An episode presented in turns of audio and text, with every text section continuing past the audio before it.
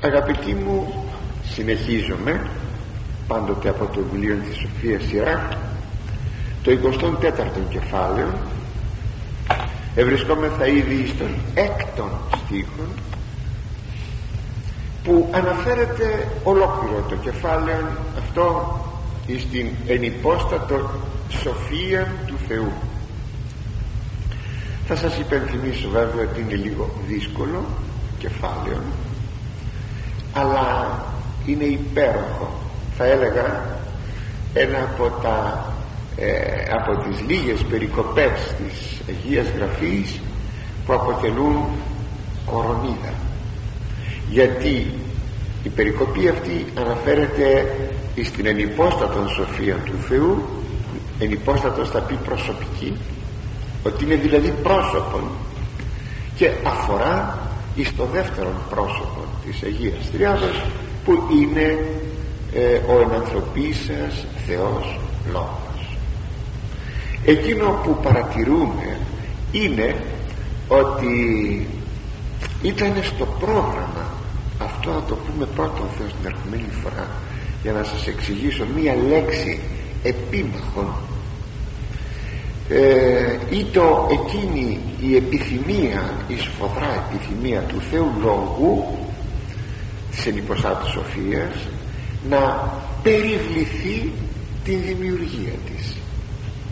Όπως ακριβώς κατασκευάζουμε ένα ημάτιο ένα παλτό και θέλουμε να το φορέσουμε.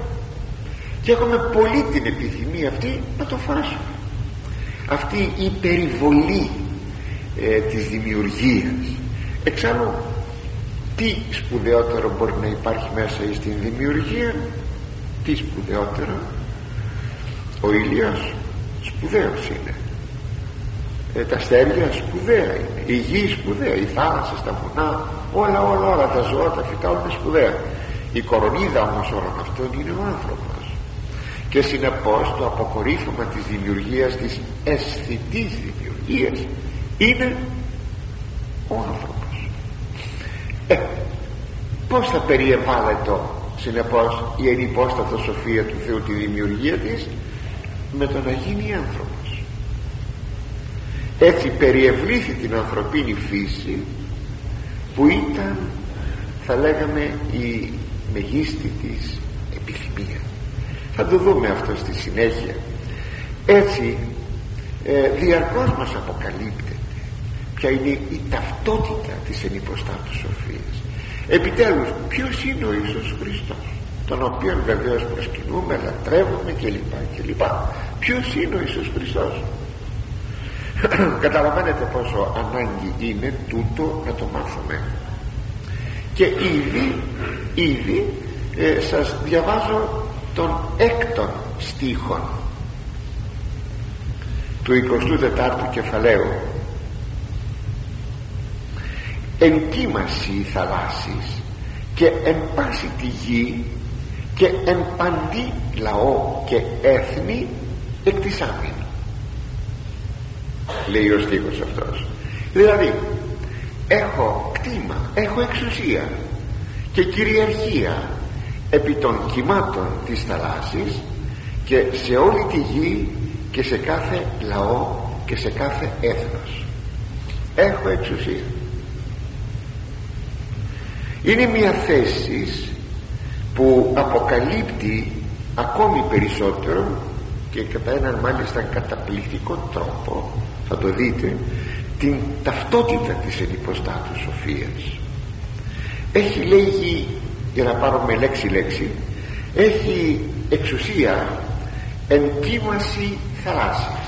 Δηλαδή στα κύματα της θαλάσσης. Δεν είπε επί των θαλασσών αλλά είπε επί των κυμάτων των θαλασσών. Έχει σημασία. Προσέξτε μη λησμονούμε ότι ο Γέκβε δηλαδή ο Κύριος αυτό το τετραγράμματον όνομα του Θεού του Ισραήλ ο Άγιος του Ισραήλ όπως λέγει ο Ισαΐας δεν είναι τι άλλο παρά το δεύτερο πρόσωπο της Αγίας Τριάδος είναι ο Υιός και ο Λόγος του Θεού. Είναι η ενυπόστατο σοφία. Είναι ο ενανθρωπής σας Θεός Λόγος. Αυτός είναι. Έτσι αφού είναι δημιουργός να επανέλθω στην ονομασία ενυπόστατο σοφία αφού είναι η σοφία η δημιουργός και η τεχνίτης του παντός επόμενον είναι να είναι και κυρία του παντός και να εξουσιάζει τα πάντα. Έτσι όπως λέγει η ιδία εξουσιάζει και τα κύματα της θαλάσσης. Και πρώτα στον χώρο της Παλαιάς Διαθήκης. Εξουσιάζει την Ερυθρά θάλασσα όπου από αυτήν περνά ο λαός της. Παίζω πο, παίζω πο, ποντοπορών. Παίζω ποντοπορών. Σύνθετη λέξη θα πει πόντος είναι η θάλασσα είναι το νερό. Ε, πεζό δηλαδή πεζός περνάω μέσα από τη θάλασσα κατά πεζόν τρόπο. Παίζω ποντοπορό περπατάω μέσα από τη θάλασσα πεζός πράγματι τα κύματα της ερυθράς θαλάσσης άνοιξαν έτσι και πέρασε ο λαός του Θεού αυρόχης ποσίμ χωρίς να βρέξει καν τα πόδια του. Έγινε ξηρά. Αυτό το καταπληκτικό θαύμα αυτό που αποτελεί ένα κέριο και κύριο σημείο της Παλαιάς Διαθήκης θέλετε; Και στην υμνογραφία μας αποτελεί ένα κύριο και κέριο σημείο. Όλοι οι υμνογράφοι ε, κινούμενοι μάλιστα εις των χώρων των ε, υμνογραφικών κανόνων αναφέρονται εις αυτό το περιστα... ε, περιστατικό. Ας πούμε σταυρών, χαράξας, μοσής κλπ αποτελεί κεντρικό σημείο. Εντυπωσιάζει πάρα πολύ. Έπιασε λέγει κυλόπονος τους γύρω λαούς όταν άκουσαν ότι πέρασε ο λαός μέσα από την Ερυθρά θάλασσα και ότι οι Αιγύπτιοι επλήγησαν μέσα στην Ερυθρά θάλασσα. Όταν ο τελευταίος Εβραίος περνούσε έφτανε στην άλλη πλευρά και έμπαιναν μέσα. Οι Αιγύπτιοι έκλεισε η θάλασσα κατ' εντολή του Θεού της ενυποστάτου σοφίας και επλήγησαν όλοι οι Αιγύπτιοι είναι πασίγνωστο αυτό το περιστατικό.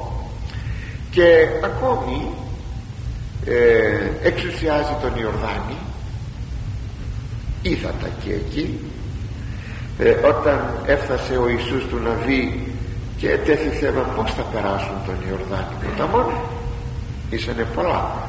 Δύο εκατομμύρια άνθρωποι ήσαν οι Εβραίοι και εκεί είπε ο Θεός; Ό,τι είπε για την υπόστατο σοφία εις τον Ιησού του να δει και εκεί ομοίως όπως κατέβαινε από βορρά για να χυθεί μέσα στην μικρά θάλασσα έκανε ένα τείχος εσωρεύεται το νερό ανέβαινε το νερό χωρίς να κυλήσει από την κάτω πλευρά ας πούμε από την κατηφόρα μέσα προς νότον ε, το νερό έφυγε. Και τότε πέρασε όλος ο λαός. Και μάλιστα από τον από, την, από τον πυθμένα του Ιορδάνου επήραν και 12 βότσαλα. 12 πέτρες ε, με, σύμφωνα με τις 12 φυλές και λοιπά και λοιπά και όταν πέρασαν από εκεί οι Εβραίοι τότε το τείχος αυτό που κρατούσε από βορρά το νερό του ποταμού εκείησε. Προσέξτε να σας πω εδώ κάτι που είναι πάρα πολύ σημαντικό. Στην υμνογραφία μας την ημέρα των φώτων λέμε ε, είδωσαν σε ύδατα θυμίστε τον αγιασμό που κάνουμε τον μεγάλο αγιασμό. Είδωσαν σε ύδατα και εφοβήθησαν σε είδαν λέει τα ύδατα και φοβήθηκαν σε είδαν τα ύδατα ποιον ξέρουμε τίποτε να συνέβη την ημέρα της βαπτίσεως του Χριστού.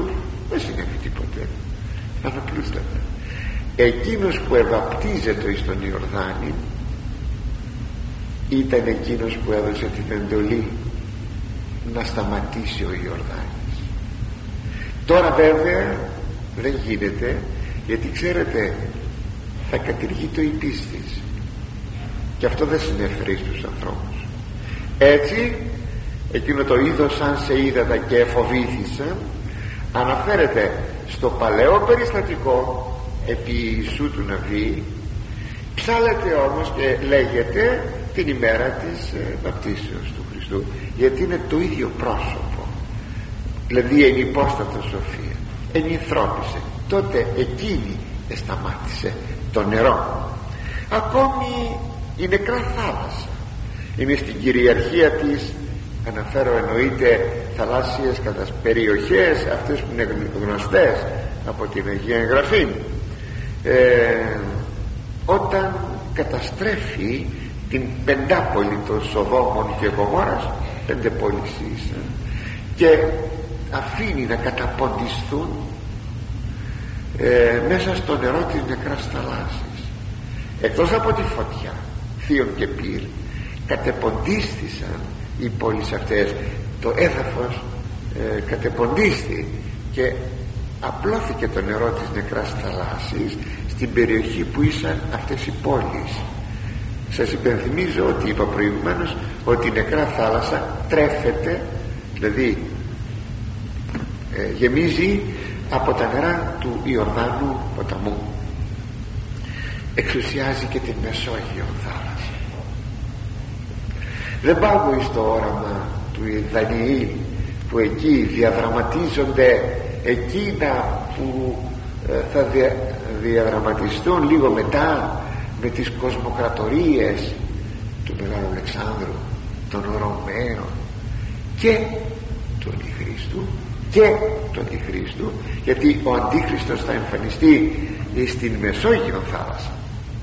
Δηλαδή στην περιοχή μας εκεί που ο Χριστός και ο Χριστός στη Μεσόγειο θάλασσα εμφανίστηκε δηλαδή η Παλαιστίνη ανήκει στη Μεσόγειο θάλασσα. Ε, κατά παρόμοιο τρόπο θα εμφανιστεί και ο Αντίχριστος. Εξουσιάζει όμως τη Μεσόγειο θάλασσα όταν εγείρει πελώρια κύματα για να γυρίσει πίσω τον Ιωνά. Και όταν ο Ιωνάς με προφητικό πνεύμα ε, ζήτησε από τους ναύτες να τον πετάξουν στη θάλασσα. Εκείνοι φοβήθηκαν ότι θα έκαναν κάποιο έγκλημα.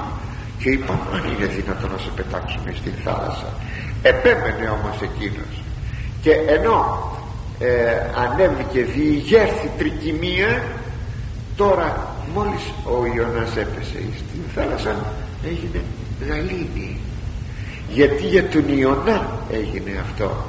Και έτσι ο Ιώνας όταν πετάχτηκε στη θάλασσα ε, ήταν ο τύπος ήταν ο τύπος που τον εκατάπιε το ψάρι αλλά δεν αλλοιώθηκε τρεις μέρες στο σωμάχι του.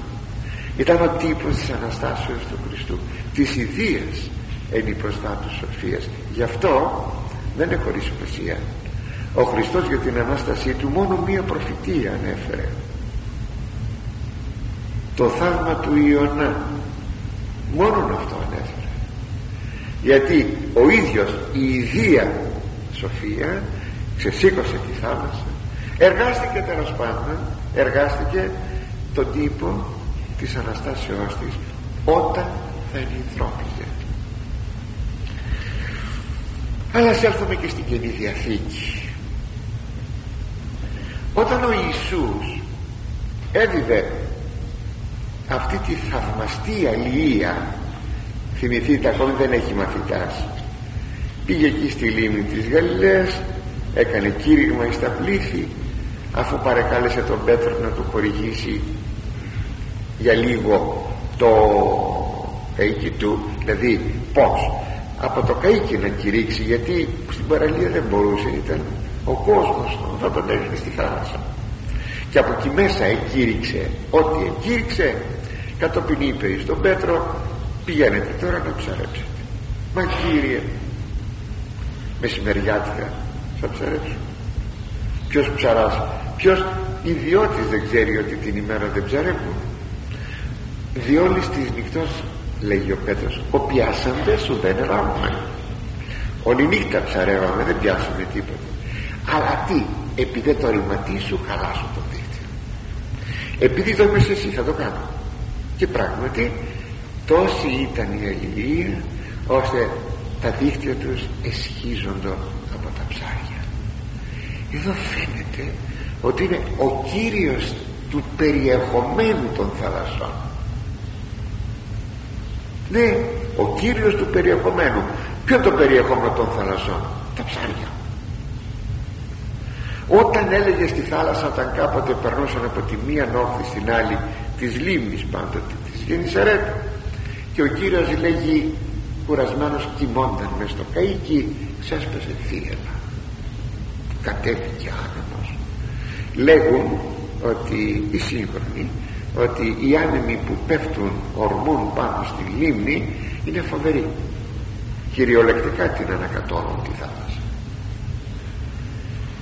Και φοβήθηκαν οι μαθητές αν και ψαράδες κύριε επιστάτα του λέω. Χανόμαστε. Σηκώθηκε τι συμβαίνει. Δεν βλέπεις τρικυμία. Και στρέφεται στην θάλασσα και λέει σιώπα. Πεφήμωσο. Σώπα μην ε, βγάζεις θα λέγαμε αυτούς τους βόγκους των κυμάτων. Βάλε φήμοτρο και αμέσως έγινε γαλήνη αμέσως.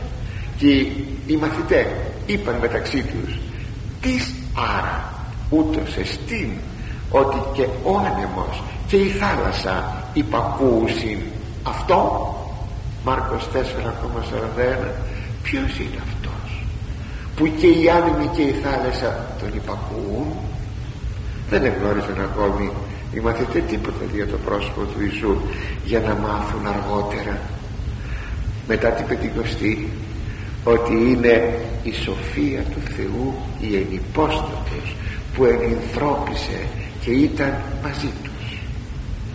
Ακόμη και επί των κοιμάτων περιεπάτησε που κατατρώμαξε τους μαθητάς θυμηθείτε αυτό; Όταν μετά τον χορτασμό των πεντακισχυλίων έμεινε για να διαλύσει συγγνώμη να απολύσει τους όχλους είπε στους μαθητάς «Ινάγκασεν αυτούς να μπουν στο καΐκι και να, περάσουν από την άλλη μεριά της όχλης γιατί ινάγκασε διότι μπήκανε πισμπίλια από τον όχλο ότι καλός είναι ο διδασκαλός σας να τον κάνουμε βασιλέα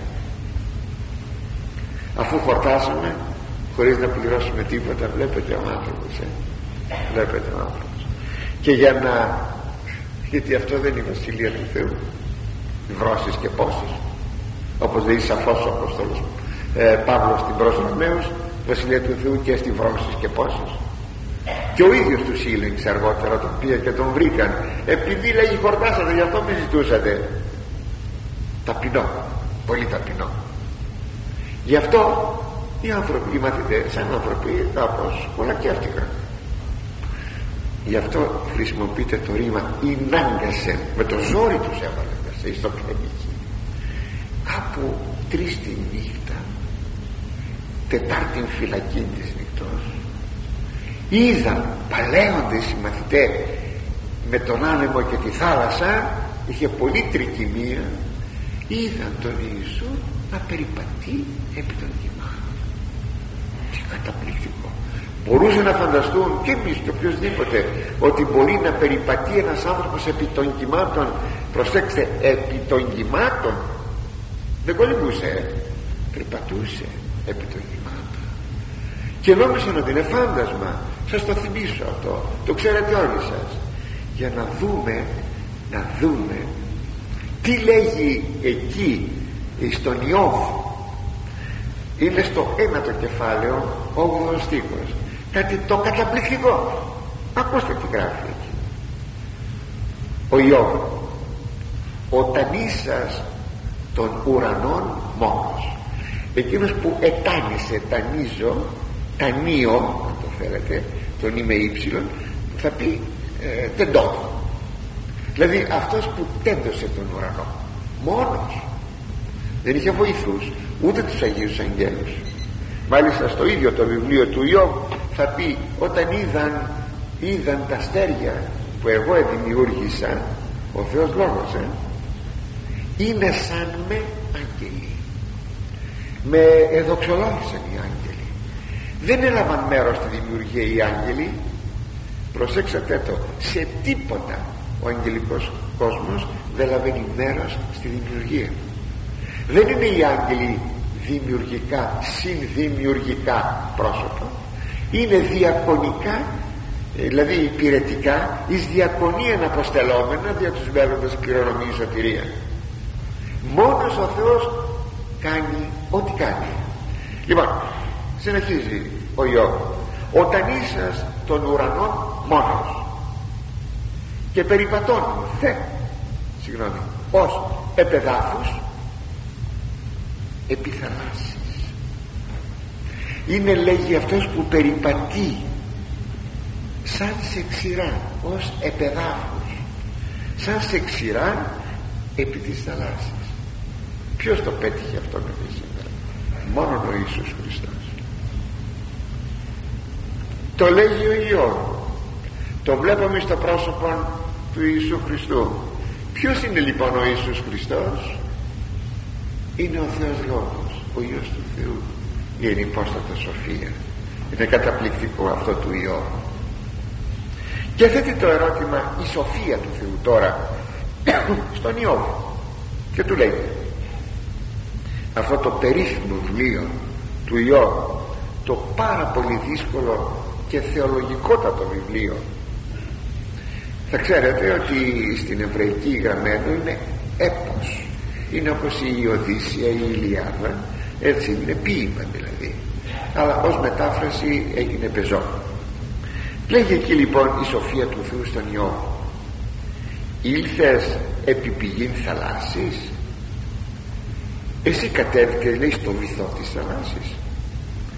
Εν δε ίχνες συναβή σου περιεπάτησας περπάτησα λέει εις τα ίχνη της αβίσου δηλαδή εις τους πυθμένους των θαλασσών είδαμε ένα προηγούμενο στίχο στο ίδιο κεφάλαιο. Εγώ λέει περίπατο εις τα σαβίσους το λέγαμε την περασμένη τρίτη. Εσύ λέει περπάτησες εις, εις τα σαβίσους της ε, θαλάσσης κλπ δηλαδή ποιος είσαι εσύ; Άνθρωπε ποιος είσαι εσύ; Σου λέω όμως εγώ ποια είμαι εγώ η ενυπόστατο σοφία; Έτσι ο Θεός της Παλαιάς Διαθήκης δεν θα πάψω να το λέω και να το επαναλαμβάνω ο Θεός Λόγος ταυτίζεται με τον Ιησού Χριστό. Το βλέπουμε να περιπατεί ο Χριστός επί των κυμάτων. Αυτός είναι. Αυτός είναι. Όπως έχουμε, έχουμε πολλές ταυτ, ε, περιπτώσεις ταυτότητας. Σας θυμίζω εκείνο που έφτισε ο Χριστός έκανε πυλό και τον έβαλε στα μάτια κάποιου τυφλού. Εκγενετής τυφλούς δεν υπήρχαν βολβοί. Είναι δυνατόν ποτέ να φύγει ένας άνθρωπος ε, με το να τοποθετηθεί λάσπη στα μάτια του. Αν ένας γιατρός έβαζε λάσπη στα μάτια ενός ασθενούς ενός τυφλού τι θα ελέγεται και επιπλέον όταν του είπε να πάει να νηθεί δεν θα θα βγει η λάσπη. Γιατί διατηρήθη όλη αυτή η ιστορία; Δια την πίστη του τυφλού. Αλλά κυριότατα. Δια να δειχθεί η ταυτότητα εκείνου που του είπε που του έκρισε τα μάτια με πύλων για να του πει δηλαδή και σε εμάς όλη την, όλη την Ιφίλιο όπου είμαστε χριστιανοί είναι ο ίδιος που επήρε χούν από της γης υλικά στοιχεία από τη γη και έπλασε τον άνθρωπο είναι ο ίδιος. Είναι αλλά προχωρούμε σε ένα δεύτερο ημιστήχιο του χωρίου.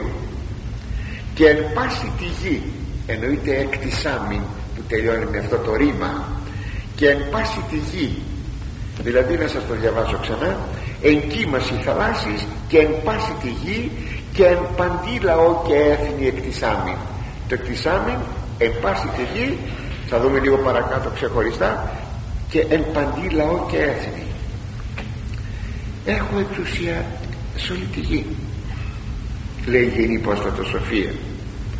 Είναι η κυρία όλης της γης. Ναι.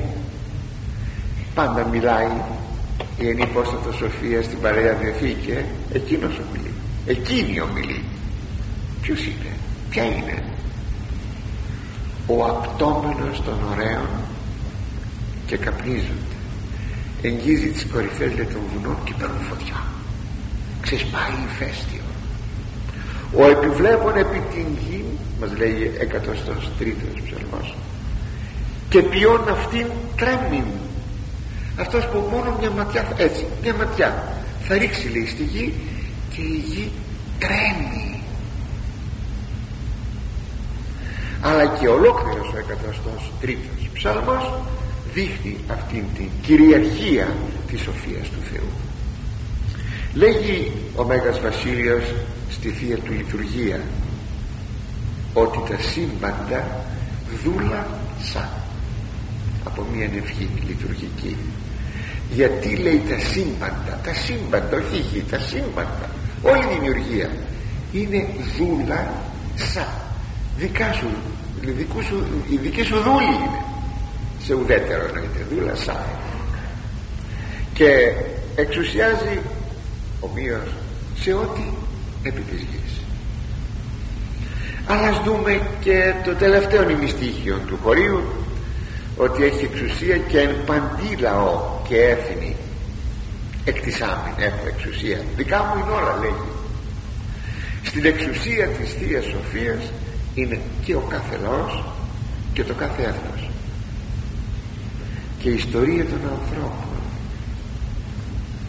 είναι στην εξουσία της. Αλλά κατά έναν τρόπο ε, καταπληκτικό.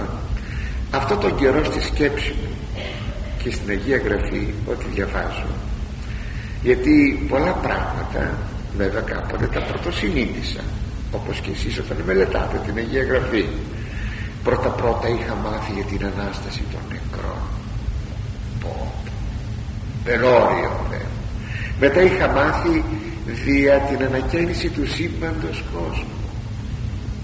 Μετά άρχισα να ανακαλύπτω την ταυτότητα του Ιησού Χριστού. Όλα αυτά που λέμε έτσι πάντοτε με απεισχόλησε από την εφηβική μου ηλικία. Προσέξατε αυτό. Η ιστορία του ανθρώπου βέβαια στην ιστορία μπαίνει ο Θεός Λόγος και πριν την ενανθρώπισή του και μετά την ενανθρώπισή του. Μπαίνει στην ιστορία αλλά πως μπαίνει; Δημιουργός της ιστορίας δεν είναι οι άνθρωποι σίγουρα. Ποιος ο, ο ρόλος θα λέγαμε του Θεού μέσα στην ιστορία; Το παράδειγμα που θα σας πω σας το έχω πει πάμπολες φορές θα το ξαναπώ άλλη μια φορά όλα τα πράγματα της ιστορίας μοιάζουν με τα πεπραγμένα ανθρώπων μέσα σε ένα πλοίο. Ανεβαίνουν, κατεβαίνουν, τρώνε, πίνουν, κοιμώνται, παίζουν ό,τι είναι μέσα σε ένα πλοίο. Μαλώνουν, ειρηνεύουν όλα τα πεπραγμένα μέσα σε ένα πλοίο. Το πλοίο όμως που κατευθύνεται; Το πλοίο ταξιδεύει. Πού ταξιδεύει το πλοίο; Αυτό είναι μόνος στο Θεό. Είναι δικαίωμά του. Έτσι μπαίνει μέσα στην ιστορία. Αφήνει τους ανθρώπους δεν τους εμποδίζει. Ακόμη και να τον σταυρώσουν. Ακόμη και να τον διώξουν όπως διώκουν την εκκλησία του. Δεν τους εμποδίζει. Εν τούτης ολόκληρη ιστορία σαν ένα πλεούμενο οδηγείται σε κάποιο λιμάνι. Στο λιμάνι που εκείνος θέλει. Είναι η Ανάσταση των νεκρών και η Βασιλεία του Θεού αλλά και η εικόνα σας. Έτσι μπαίνει μέσα στην ιστορία; Είναι δε μυστήριο η ιστορία.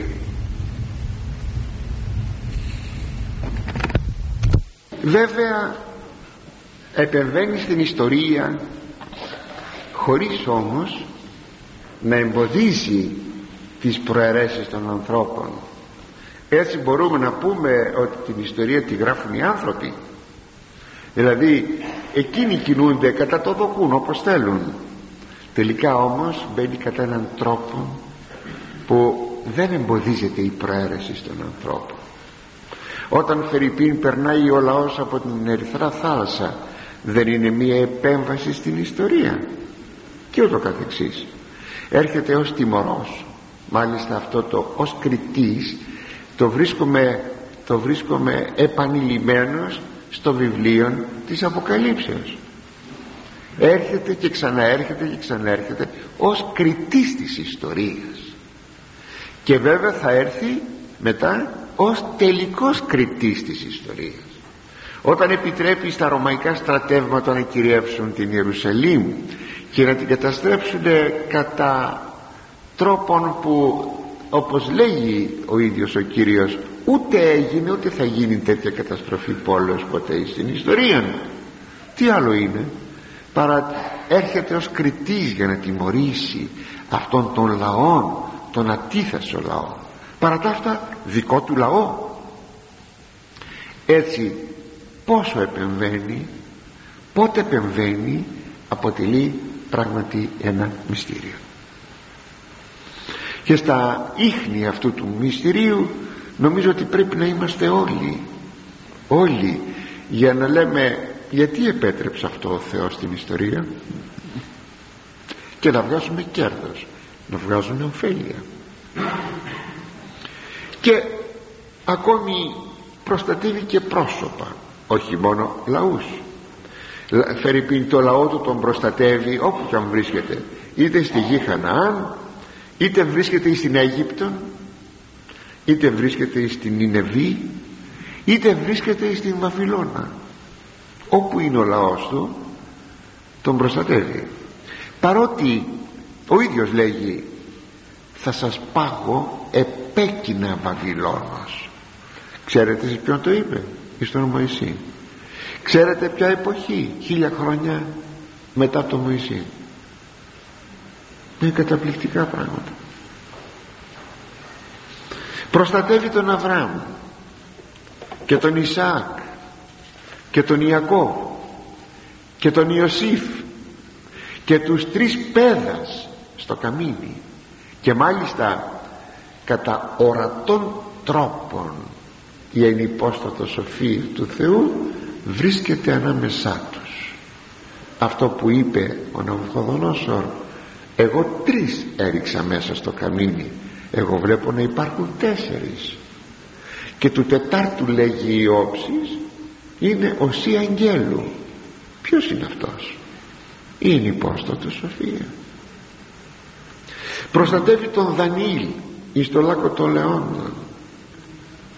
Όλοι οι λαοί και όλα τα έθνη είναι στην εξουσία της και υπηρετούν τα δικά της τα σχέδια. Αγαπά τα έθνη και γι' αυτό εξαποστέλει τους μαθητάς του εις τα έθνη.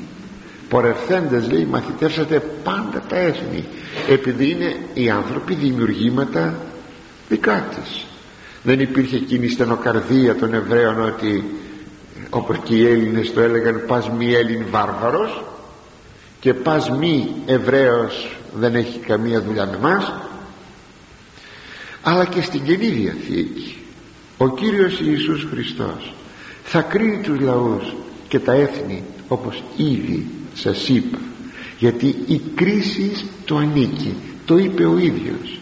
Πάσαν την κρίση λέγει ε, μου παρέδωκε στα χέρια μου ο πατήρ μου παρέδωκε σε μένα ως ανθρώπου γιατί φυσικά ο πατήρ και ο Υιός και το Πνεύμα του Άγιον είναι ένας Θεός αλλά παραδίδει την κρίση εις τον Υιόν ως ανθρώπου.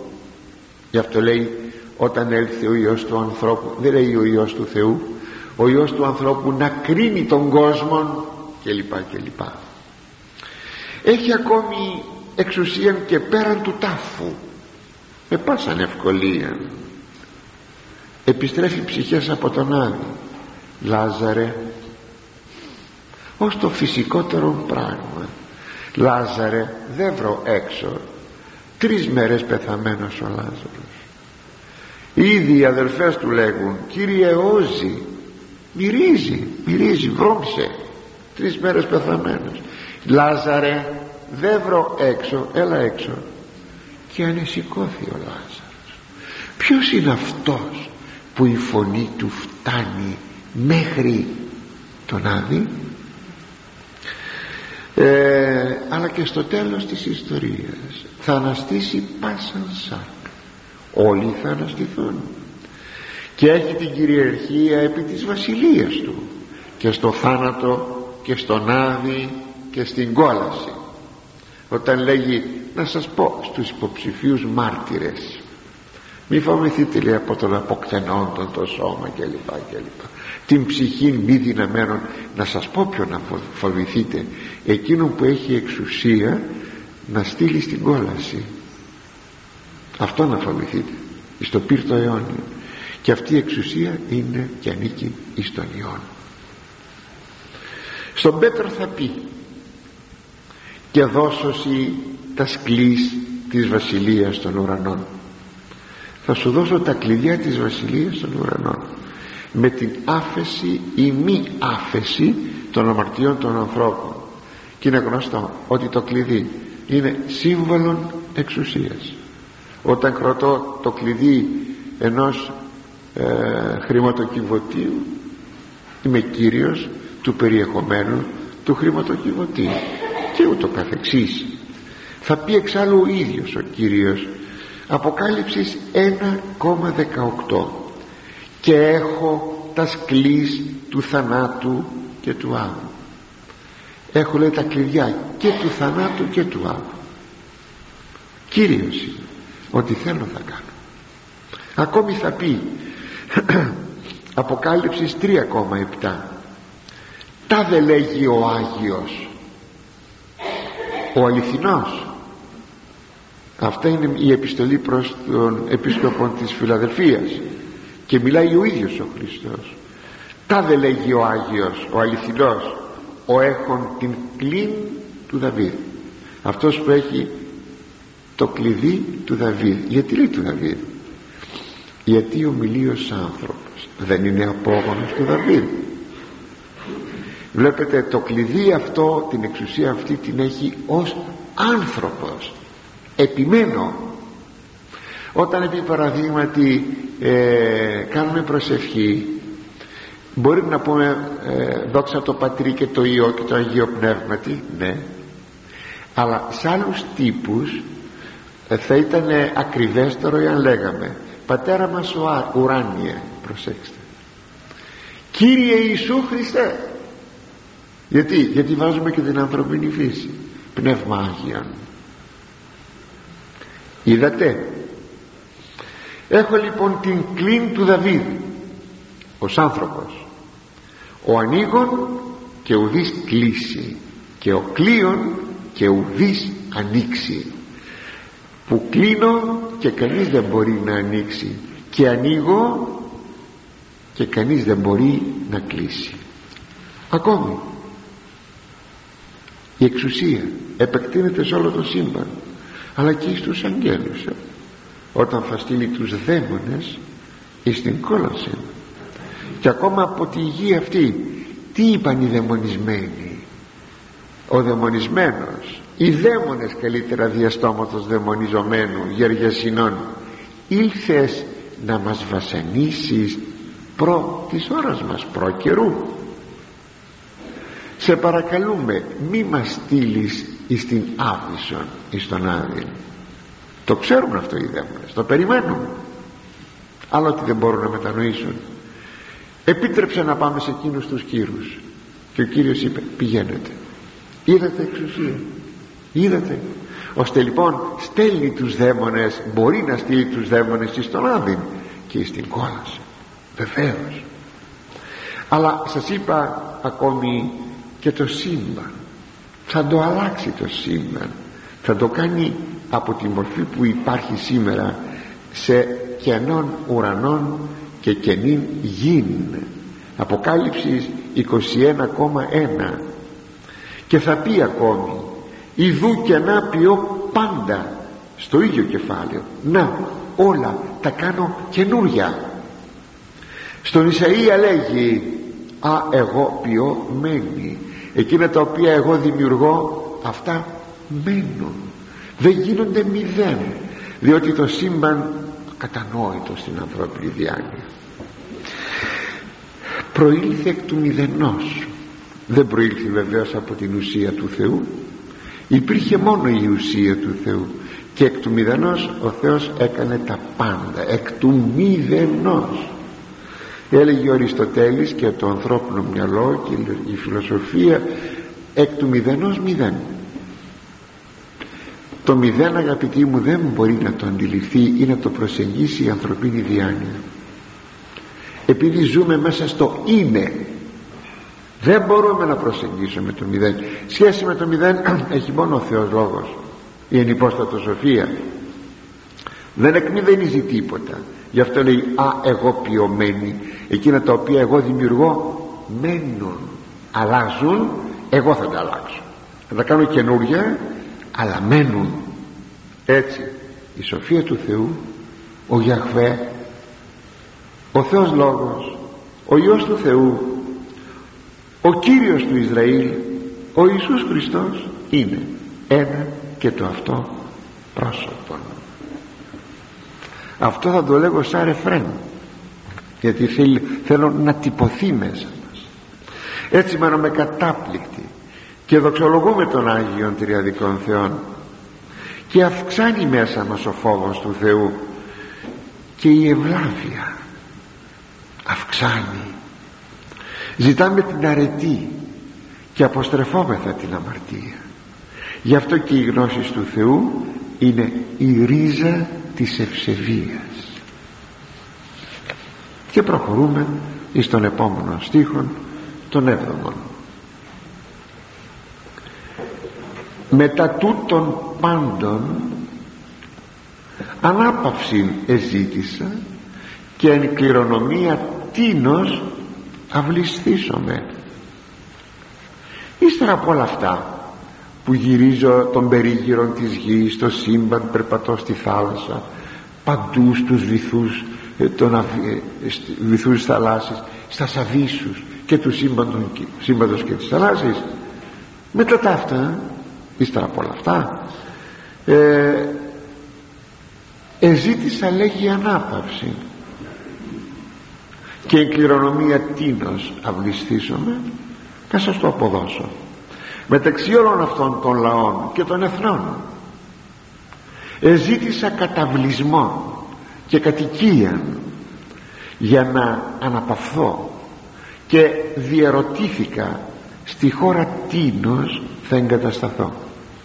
Περίεργο χωρίο περίεργο χωρίο ζητάει η ενυπόστατο σοφία που να μείνει πολύ μεγάλη εντύπωση μας κάνει αυτό. Προσέξατε όμως τα πράγματα είναι πάρα πολύ σημαντικά. Αφού τα πάντα βεβαίως εξουσιάζει ζητάει τώρα θέτει ερώτημα αναπαύσεως και κατοικίας. Ως να το άϊκος. Να μην είχε σπίτι και γυρεύει σπίτι. Ο Θεός γυρεύει σπίτι θα πει κάποιος ίσως που μένει στην επιφάνεια. Αφού όλα είναι δικά της γυρεύει σπίτι θα το δούμε αλλά για να σας βγάλω από τη δυσκολία από τώρα γυρεύει σε ποιο λαό να ενανθρωπίσει αυτό γυρεύει. Αλλά δεν λέγω τίποτα γιατί ο επόμενος στίχος θα μας τα πει και ο μεθεπόμενος στίχος θα μας τα πει αυτά. Ωστόσο η ανάπαυσή της βέβαια είναι οι άνθρωποι. Τι σημαίνει όμως εδώ ανάπαυση; Ανθρωποπαθός σημαίνει αυτό που ξεκουράζει. Εκείνο που λέγει ο Θεός ότι κατέπαυσε από τα έργα Του.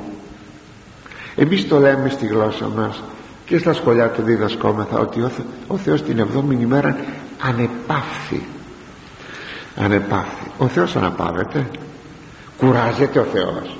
Είναι περίεργο. Ανθρωποπαθώς το λέμε αυτό. Γι' αυτό μας λέγει ότι την εβδομήνη ημέρα και εσείς θα αναπάβεστε κουράζεται ο Θεός. Και τώρα θα ξεκουραστεί ο Θεός. Λέει το ρήμα κατέπαυσε από τι κατέπαυσε ο Θεός; Από το να δημιουργεί. Δεν δημιουργεί ούτε ένα ηλεκτρόνιο. Μετά τη δημιουργία ούτε ένα ηλεκτρόνιο. Όπως και ένα ηλεκτρόνιο δεν δίνεται να καταστραφεί. Μετασχηματίζεται ό,τι θέλετε πείτε και κάνετε δεν μπορεί όμως να γίνει μηδέν. Δεν μπορεί να γίνει μηδέν.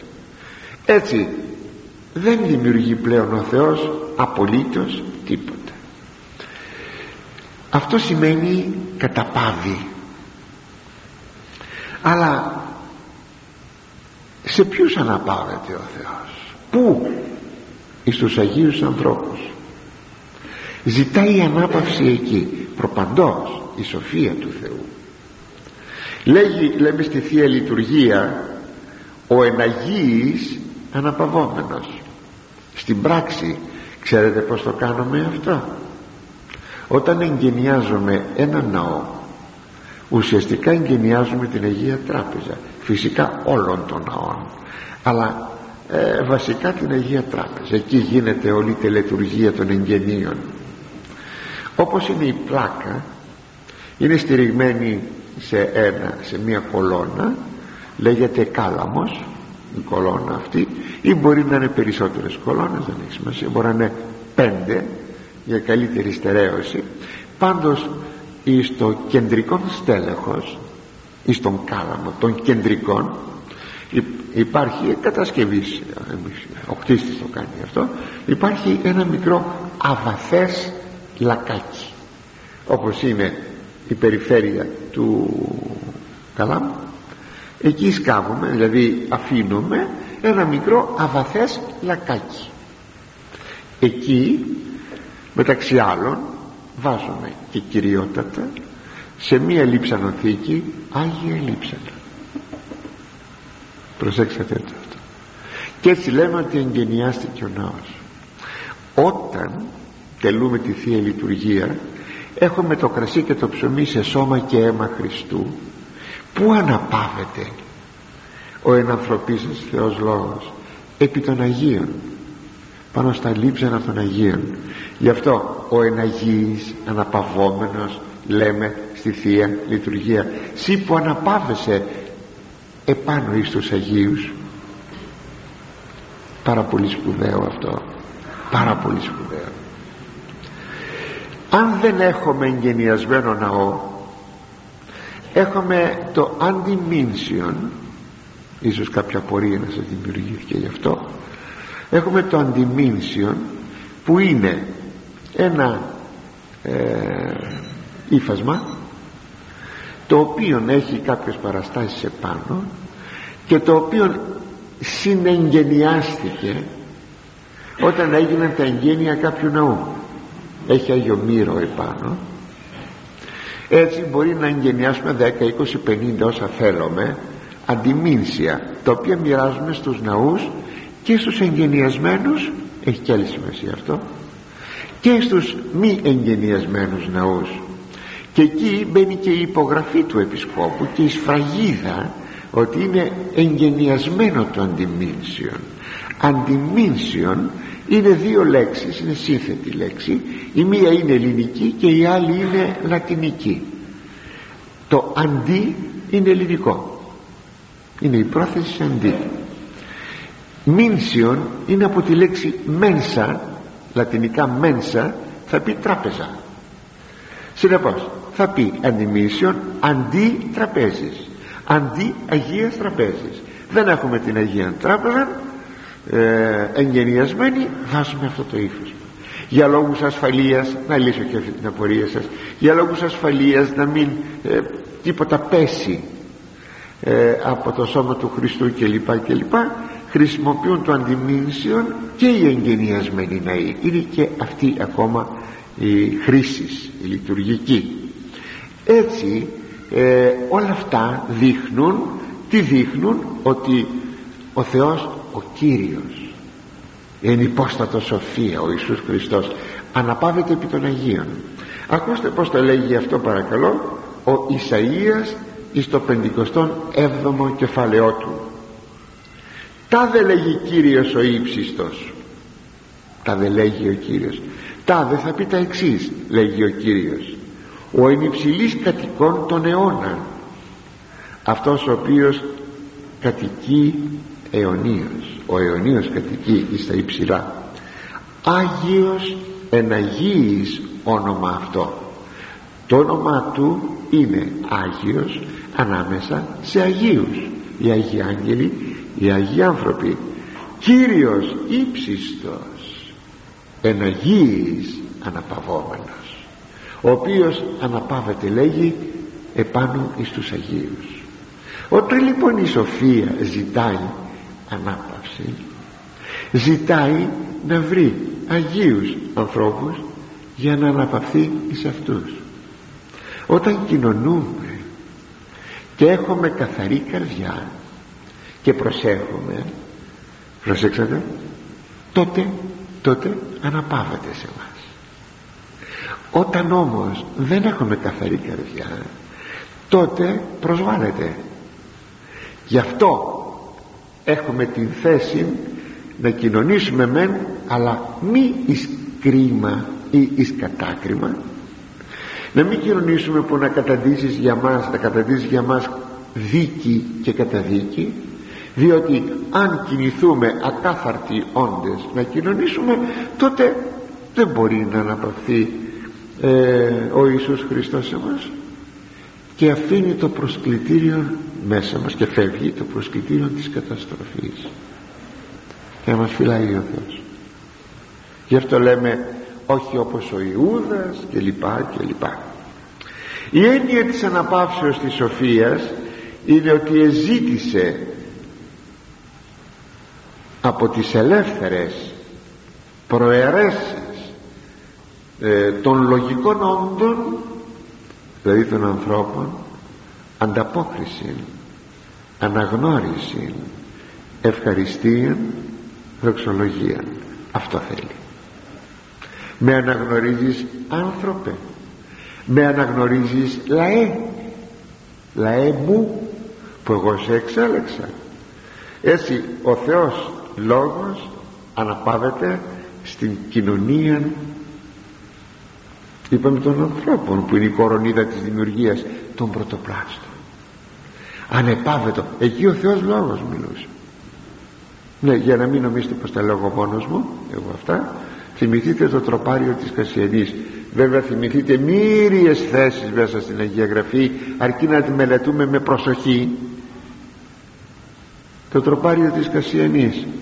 Εκείνα τα πόδια λέει η πόρνη γυναίκα ένυψε με δάκρυα και με μοίρα. Εκείνα τα πόδια που τα βήματα τον άκουσε η Εύα. Στον παράδεισο εκείνο το δειλινό μετά την πτώση και εθορυβήθη. Είδατε τα ίδια πόδια. Εκεί δεν ήταν ε, δεν υπήρχε ανθρώπιση ακόμα. Εκ των υστέρων το λέμε αυτό. Αλλά αυτοί οι πρωτόπλαστοι έπεσαν και διεφθάρισαν. Και οι απόγονοί των το ίδιο όλοι οι άνθρωποι.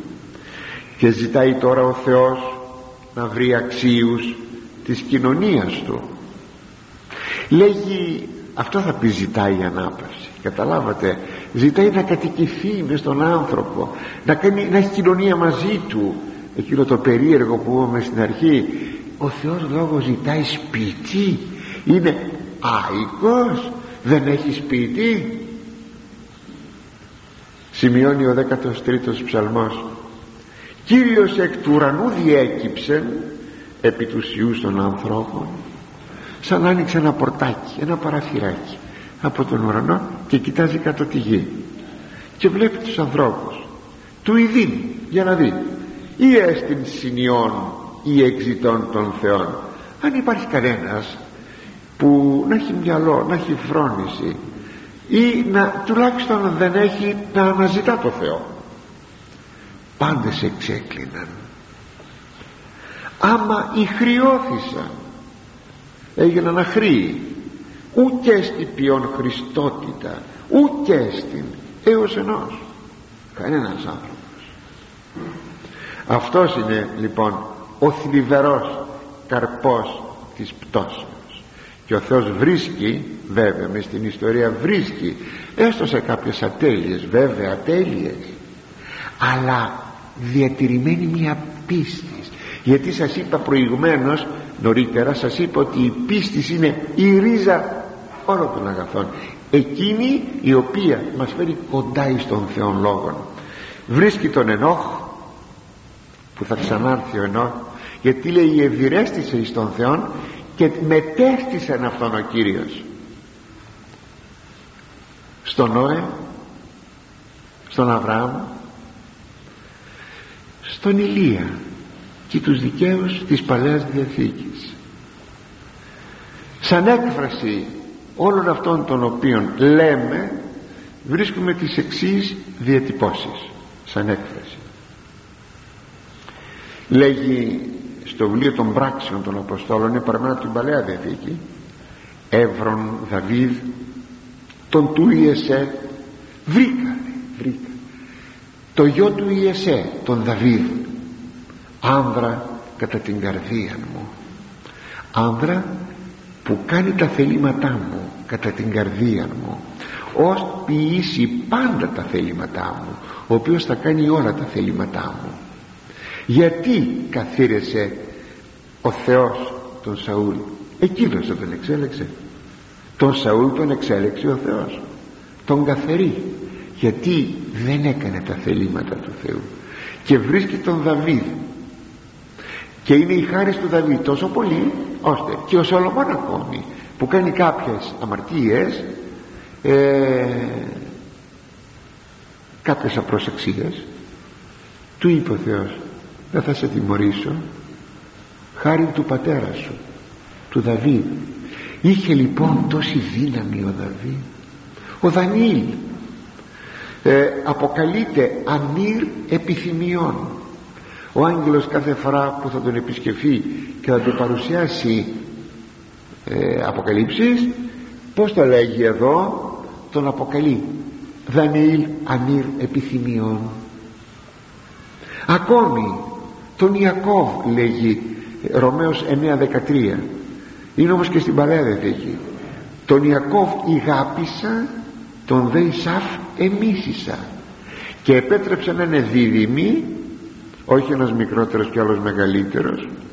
Και παρότι ο Ισάφ πρώτος γεννήθηκε ως δίδυμος εν τούτης τι λέγει εδώ ο Θεός τον Ιακώβ ηγάπησα γιατί; Γιατί επίστεψε στην επαγγελία ότι θα έρθει ο Μεσσίας ο Ιακώβ ο, ο Ισάφ τι έκανε; Εφάβλησε λέει τα πρωτοτοκιά του. Άντα από εκεί πέρα λέει πρωτοτόκια και θα φέρω το Μεσσία. Και ποιος είναι αυτός και τι και πως τον εμίσησα λέει η ενυπόστατο Σοφία. Ενώ ηγάπησα τον Ιακώβ έτσι λοιπόν η Σοφία αναπαύεται ανάμεσα εις τους Αγίους ανάμεσα σε εκείνους που τηρούν τα θελήματά της.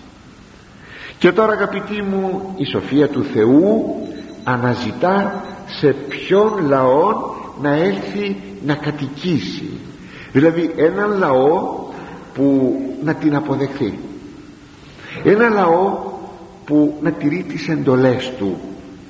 Πάντως θα λέγαμε αυτή η ανάπαυση φαίνεται από τον λόγο του Χριστού που είπε. Τι είπε; Του είπε στους μαθητάς του.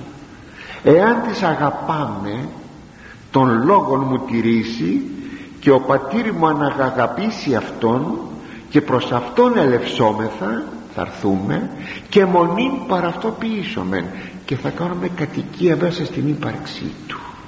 Αλλά ποιος είναι αυτός ο λαός που αναζητάει γεννήπόστατο σοφία; Πρώτο ο Θεός αγαπητοί μου θα το δούμε την ερχομένη τρίτη. Ευχαριστώ που με ακούσατε